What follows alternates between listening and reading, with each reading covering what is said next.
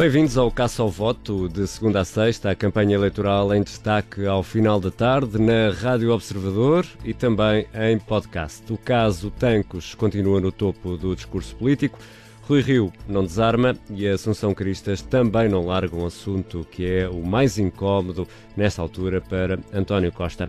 Neste caso ao voto, começamos por quem está a ganhar ou a perder votos, com a análise do diretor do Observador Miguel Pinheiro e Pedro Benevides, o editor de política. Vamos também à estrada ouvir de viva voz os jornalistas do Observador que estão a acompanhar as caravanas eleitorais, hoje com CDS e PAN, com os jornalistas Rui Pedro Antunes e João Francisco Gomes. Neste caso ao voto, tentamos ainda perceber o que é verdade ou mentira no discurso político, no fact-check, com a Sara Antunes de Oliveira, e numa altura em que se discute também a cor da pele dos deputados e dos candidatos, Vamos hoje conhecer a história dos primeiros deputados negros depois do 25 de Abril no Parlamento Português vai ser no final deste caça ao voto, no baú das legislativas, neste caça ao voto que começa agora. E começamos com um achamento, um achamento de um novo cavalo de batalha para PSD e CDS, um cavalo chamado Tancos. Esta, esta última respondo-lhe já, portanto iremos eh, pedir, se não for hoje, na segunda-feira, uma reunião da Comissão Permanente do Parlamento.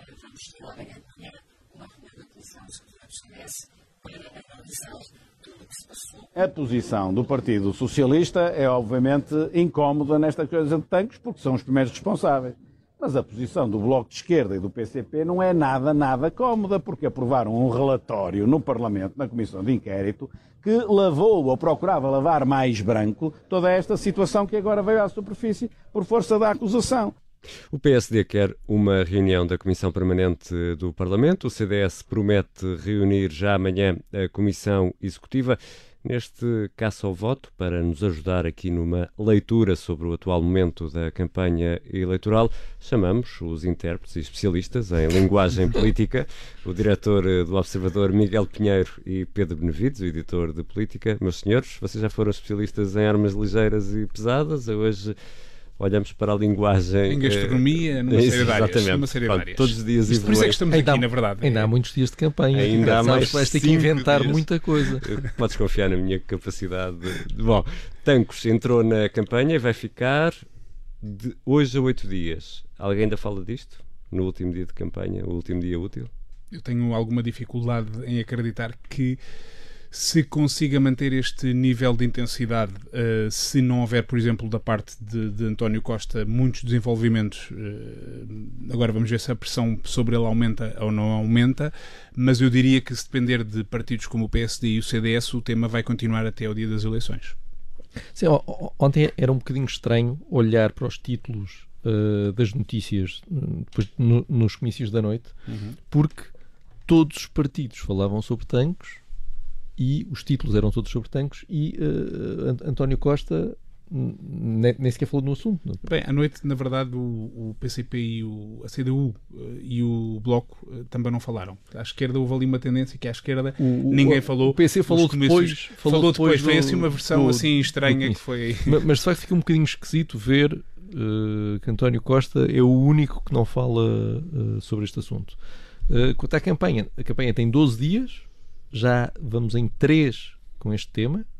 Portanto, tem muita coisa. Uh, está de facto a tomar conta de todo o oxigênio que há uh, sobre este assunto. Não, não se ouve mais nada. E isso é um, é um, é um problema com o, o próprio PS, sendo que se nós tivermos, de facto, amanhã de manhã, uma reunião uh, da Comissão Executiva, executiva do CDS vai ser mais um dia em que vai, vai sair dali qualquer coisa de certeza. Se tivermos na segunda, não sei como é que isso está. Não, na reunião da Comissão Permanente. Se houver na segunda-feira, não sei se não, não, sei como é que são esses procedimentos, se é na segunda, se é na terça, mas ou sequer se o PSD pode, pode impor isso.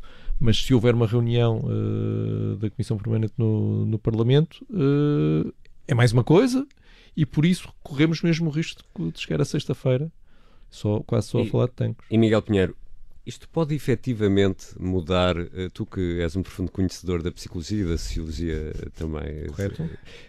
Isto pode efetivamente mudar o sentido de voto de alguém que estava convencido, por exemplo, a votar no PS e que perante isto muda?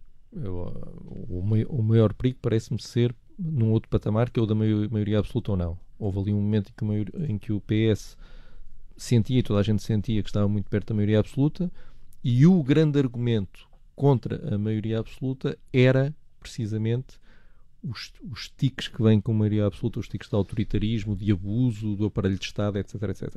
E isto vai direto a essas preocupações. E por isso, sim, aquelas pessoas que estavam hesitantes entre dar o voto ao PS para, para tentar ajudar na maioria absoluta e que ao mesmo tempo estavam com algum medo do, do efeito disso, podem ter uh, optado por ser um bocadinho mais cautelosas, eventualmente. Pedro Benevides, achas que pode mobilizar os eleitores do centro-direita? E, e, eu não descartava também a possibilidade de haver aqui também um lado vantajoso para o Partido Socialista. Não porque o tema favoreça propriamente António Costa, que não favorece, como é evidente, mas porque eh, isto, isto, o que está a acontecer é aqui uma espécie de bipolarização em que o Rui Rio assume um grande protagonismo e António Costa também. E nessas situações, normalmente os apoiantes vão uh, juntar-se aos seus. Sim. E portanto, se uh, houver eleitores socialistas que estão a olhar para isto e a pensar que se calhar António Costa vai ter uma eleição mais difícil, podem ter a tendência para se juntar a ele. Do lado à direita, eu acho claramente, quer PSD, quer CDS, encontraram aqui um tema para que lhes permite fazer oposição durante a campanha e bem precisados estavam de, de, de encontrar um. Ainda conseguimos ir ao quem ganhou, quem perdeu votos? Posso dizer já que eu acho que quem ganhou uh, sem fazer nada foi André Silva, porque hoje há as manifestações pelo clima e essa é uma bandeira que as pessoas associam muito ao PAN e hoje só se falou disso, para além de tancos, foi o único tema basicamente que se falou, foi, foi estas manifestações. Não é por acaso que vimos todos os partidos, o Aliança, o MAS, todos andou tudo lá, porque este é de facto o tema da moda e acho que é uma, um, um crachá que André Silva tem ao peito e portanto acho que os votos vão para ele. Eu, eu, vou saltar isso e vou para o filé mignon, se tu me permites. Queres avançar para o filé mignon? Posso ir direto ao filé mignon? Vamos ao filé mignon. Ricardo Conceição, obrigado. o meu filé mignon era, é, é, é, é de António Costa, que ontem levou a metáfora, as metáforas futebolísticas e de Cristiano Ronaldescas um pouco mais longe e começou a falar como o próprio Cristiano Ronaldo, como os futebolistas, começou a falar na em terceira geral, pessoa. Exatamente. Eh, e no comício disse: não têm de agradecer ao António Costa. Portanto, eh, eu, eu, primeiro estava a ver quem é que teria dito isto, depois é que percebi que foi o próprio. Ah, não é o próprio. Já sobre o próprio. Eu gostava por acaso si que ele fosse em frente e fizesse comícios a dizer António Costa defende que António Costa. Acho que era mas, um olha, grande sabes, comício. Mas é eu, lembro, seguinte. mas eu lembro-me quando, quando ele foi à Madeira e está toda a gente a gritar uh, Costa amigo, a Madeira está contigo, e ele teve aquele lampejo do Madeira amiga. É verdade, mas percebemos que ele não é especialista em rimas.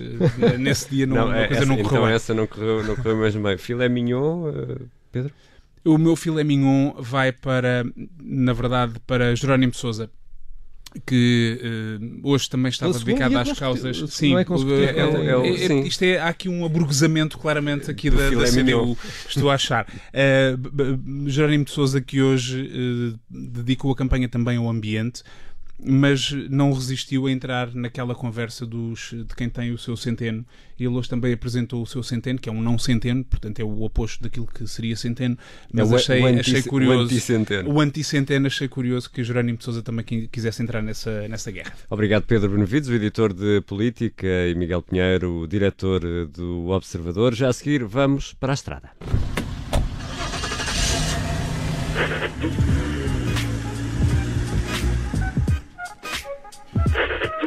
E todos os dias, até ao final da campanha, neste caça ao voto, vamos ao encontro dos jornalistas do Observador que acompanham as eh, caravanas eleitorais. Hoje, Rui Pedro Tunes, boa tarde. Estacionaste em Alvalade, portanto não vamos para a estrada, estás já aqui, porque o CDS uh, eh, disse alto para a caravana. É, para seguir aqui a onda da terceira pessoa, o Rui Pedro está cá hoje. Uh, parou sim, a caravana? Não, é verdade. Parou, uh, já estava previsto uh, para a líder ir ao Gente que não sabe estar, o programa de, Ricardo Luís Pereira. E um, estava mais ou menos previsto. Ela depois meio, também inventou, ou inventou, criou uma, uma nova ação que não estava previsto, que foi uma plantação de, de berinjelas. Já vamos falar em, disso. em que teve a, a tirar berinjelas E se me permites, Ricardo, como é o final da primeira semana, mais ou menos, e, e não há visto isso que está suspensa, conto aqui rapidamente três petites toires de, desta campanha. Vamos a ela, Ricardo. Há uma delas que foi engraçada em Lamia, que estávamos na conversa e até encontramos um padre e estava com o cabeça de lista local, que é o, o, o Heller Amaral, e estavam-me a contar que os padres lá no, no, no, domingo não dizem às pessoas em quem é que devem votar, mas dizem para votarem como deve ser, que é a sigla do CDS, não é? Essa foi uma história. A segunda foi o próprio Helder Amaral. Um, dar, ele é apreciador mais de vinhos uh, mais tintos do que verdes e também gosto de rosé, mas mais tinto. E então a certa altura diz: Eu não gosto de brancos.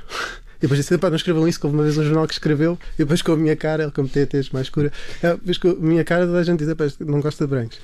A terceira história é mais pessoal e até ponderei se havia de contar ou não. É, nós dissemos então, aqui no, no, lançamento da, da, desta na estrada, quando no quilómetro zero, eu disse na brincadeira uh, que hum, não sabia se havia de dar um beijinho ou dois na primeira ação da campanha oficial, no final da ação, a Associação Cristas veio ter comigo e deu-me três beijinhos. Olha, este senhor tem que dar três, como ele não sabe se é um ou se é dois, vou somá-los. É sinal que houve, que houve a, a Rádio Observador. É verdade. Bom, Rui Pedro Antunes, na, no plano político, tudo parado agora para a reunião da manhã da, da Comissão Executiva? Sim, parado. Eh, tem a, a intervenção à noite que é em Sim, direto claro. no, no, na TVI e depois amanhã uh, vai, convocou a Comissão Executiva, que é o órgão de culpa, são as pessoas mais próximas da Assunção Cristas e, portanto, de manhã vai vai, vai haver uma, uma decisão, seja lá ela qual for, e aí não abriu o jogo mesmo. Às 11h30 uma conferência de imprensa no Largo do Caldas para anunciar o que é que o CDS vai e, fazer. E Tanques continuará na, na agenda. Uh, voltamos só aqui uh, um pouco atrás uh, no tempo, a esta tarde. Hoje o CDS regressou à Lavoura, é isso que estavas a contar? Sim, regressou à Lavoura e ali até uma medida um pouco insólita que é o, o produtor queixava-se que não tinha mão de obra e estavam lá paquistaneses, muito mais estrangeiros do que portugueses. Uh, e a Associação Cristas disse que, que uh, para responder a essa falta de mão de obra, sugeriu. Uh, há uma coisa no programa de CDS que diz que os jovens podem trabalhar durante um determinado período, vamos imaginar no verão, e isso não onera no IRS dos pais, não perdem abono de família, etc. E a, a solução dela para essa falta de mão de obra é precisamente incentivar ou promover que os jovens nos últimos anos do secundário ou universitários vão apanhar como ela teve hoje a apanhar berinjelas, e campo. outras coisas, outros frutos mais pequenos. Rui Pedro Antunes está a acompanhar o CDS. Hoje não fizeste muitos quilómetros? Não, não fiz muitos. Eh, foi cerca de 200 quilómetros. Também quem não fez muitos quilómetros foi o João Francisco Gomes, que está a acompanhar a campanha do, do PAN. E hoje uh, andaste de metro, João, João Francisco Gomes. Ora, viva Ricardo, sim. Hoje, olha, estou no Rocio, em Lisboa, aqui bem no centro da cidade. Andai de metro, anda... o, o, PAN optou hoje por ficar na área metropolitana de Lisboa e andar apenas uh, de transportes públicos, portanto não fugiu para muito longe. Uh, e olha, desta vez não há passarinhos como havia em Castro Verde, há pombos e há trânsito, como é Bem, habitual aqui e, no é, e é audível, sim. Eh, na intervenção anterior, ontem tinhas passarinhos, hoje tens o trânsito uh, do Recio. Quanto a esta, este dia de ação pelo clima, uh, calhou muito bem para a campanha do PAN. É verdade, André Silva hoje jogou em casa, podemos dizer assim. O facto desta greve climática global uh, calhar precisamente na, semana, na primeira semana de campanha eleitoral, uh, também não deixou dúvidas à caravana do PAN sobre onde é que devia estar hoje e foi a ação de campanha mais longa até agora. Foram três horas entre o Cais de Sodré e o Rocio. André Silva Uh, foi no cortejo com centenas de, de jovens. Foi a ação mais longa, fizeram... mas feita a pé. Mas feita a pé, exatamente mais longa do ponto de vista do tempo. Foram três horas oh. até agora, ainda não tinha passado tanto tempo em nenhum sítio. Oh, São Francisco Gomes, uh, e, em relação a tancos, é tema pois, ou não é tema para o PAN? Exatamente, para o PAN, tancos uh, não é tema. Ou seja, André Silva nunca uh, puxou o tema de tancos espontaneamente, como têm feito outros líderes durante a campanha. Foi sempre por insistência dos jornalistas e a resposta tem sido sempre a mesma. O tema Tancos não dignifica a campanha eleitoral, portanto não o queremos trazer para a campanha. Porém, tem aproveitado a boleia deste tema para lançar algumas pistas sobre o seu programa eleitoral e sobre um eventual apoio a uma maioria parlamentar que suporta um governo do PS, nomeadamente dizendo que a sua principal linha vermelha é o combate à corrupção e que só apoiará um governo que implemente medidas muito firmes de combate à corrupção. João Francisco, tu hoje não contas quilómetros, contas passos. Olha, é verdade, conto passos e estações de metro. Digamos que, feitas aqui as contas, André Silva percorreu mais ou menos 5 km entre eh, a Associação Crescer, onde passou amanhã, e aqui a Baixa de Lisboa, mas o dia ainda não acabou. André Silva ainda vai para Aveiro, onde amanhã começa Mas não, não vai a pé, pois não?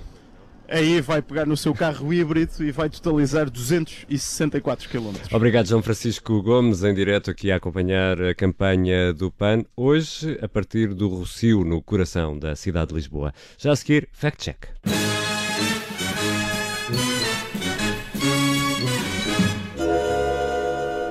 Bem-vinda, Sara Antunes de Oliveira, Olá. editora de Sociedade do Observador, que nos ajuda aqui diariamente a caçar notícias falsas. E hoje vamos falar de transporte de animais vivos. Ainda há instantes ouvíamos aqui a, a reportagem do João Francisco Gomes com o PAN. É- Sempre tão boa. o que é que o PAN diz sobre isto, Sara? Diz que Portugal não cumpre o regulamento europeu que diz, esse regulamento, que o transporte de animais vivos não deve exceder as 8 horas e não deve ser feito durante o verão. E afinal de contas, eh, senhora caçadora de mitos, cumpre ou não cumpre? A questão está mais em se o regula- regulamento europeu diz mesmo isso.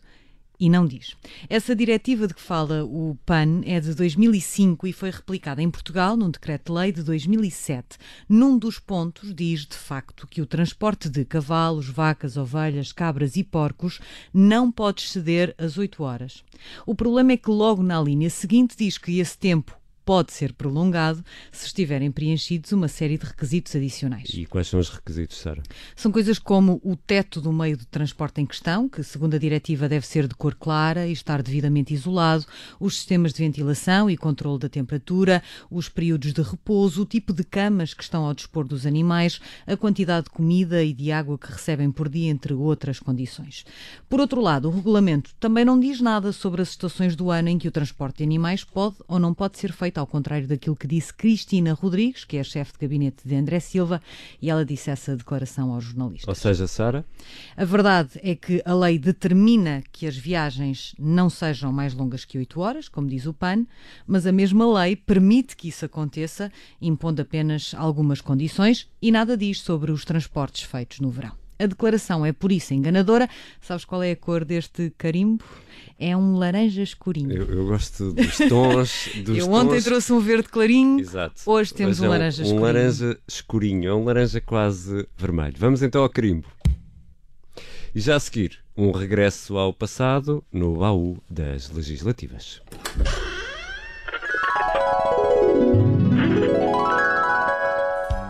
E vamos recuar a 1992. Dina editava este sucesso, Um Amor de Água Fresca.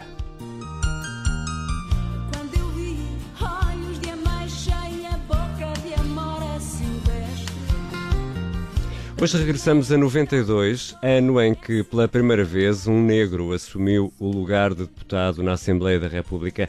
E neste caso foram três pessoas, dois homens e uma mulher, que chegaram ao Parlamento, mas sem eleições, substituíram deputados que abandonaram o hemiciclo. A representar o PCP, Manuel Correia, com origens cabo-verdianas, pelo Partido Socialista, Fernando Cá, natural da Guiné-Bissau, e também no PS, a cabo-verdiana Celeste Correia, a única dos três que depois foi eleita, já em 1995. Portanto, pode ter havido assim, uma certa estranheza porque não estava habituado a ver afrodescendentes na Assembleia da República. Mas, eh, mas foi normal. Da chamada extrema-direita à extrema-esquerda. Quando foi da discussão de leis concretas, aí já houve mais algumas resistências, nomeadamente quando se apresentou a lei da nacionalidade, mas eh, foi, foi, foi normal, foi normal. Até porque eu não era visivelmente, eu, por exemplo, no Partido Socialista, eu não era visivelmente uma, uma cara estranha, não é? Porque sou loira, de olhos verdes, clara, Celeste Correia chegou à Assembleia da República com a intenção de discutir dossiês como a cidadania e a imigração. As relações foram fáceis, já os debates nem tanto. é para discutir essa realidade nova eh, que tinha aparecido, que, de que a sociedade portuguesa tinha, se tinha dado conta, de repente, que Portugal tinha, tinha transformado. Não era só um país de emigração, mas também um país de imigração. Eu lembro-me na altura o presidente da, da, do Parlamento, da, da Assembleia da República, dizer aos deputados: nós vamos discutir, a, novidade era tanta, eh, nós vamos discutir uma lei referente à imigração com I, não é com E. Celeste Correia entrou nas listas do Partido Socialista em 1995, foi deputada até 2011. Hoje diz que se fez muito, mas ainda há muito por fazer. É necessária, de facto, essa visibilidade que as pessoas, qualquer miúdo eh, da Amadora, da Margem Sul, de Lisboa, se reconheça que, que a Assembleia da República apresenta, de facto, a atual composição da sociedade portuguesa. As coisas começam a mudar. Mas eu vejo o caminho que nós andamos para chegar aqui e o caminho que falta andar para uma maior normalização. Eu tenho a certeza que as pessoas vão estranhar ver uma afrodescendente cabeça de lista, mas eh, a Joacine dá conta do recado. Celeste Correia, do PS, fala aqui de Joacine Catar Moreira, a cabeça de lista pelo LIVRE, em Lisboa, mas deixa um pedido. Não quer que se classifique a candidata nem pelo género, nem pela cor da pele. Em 1992, os primeiros deputados negros entravam no Parlamento Português, democraticamente eleito. Em 2019, apenas na bancada do CDS há um parlamentar negro, Hélder Amaral. Em 1992, Dina tocava nas rádios, depois de vencer o Festival da Canção, O Amor de Água Fresca. O Caça ao Voto regressa segunda-feira.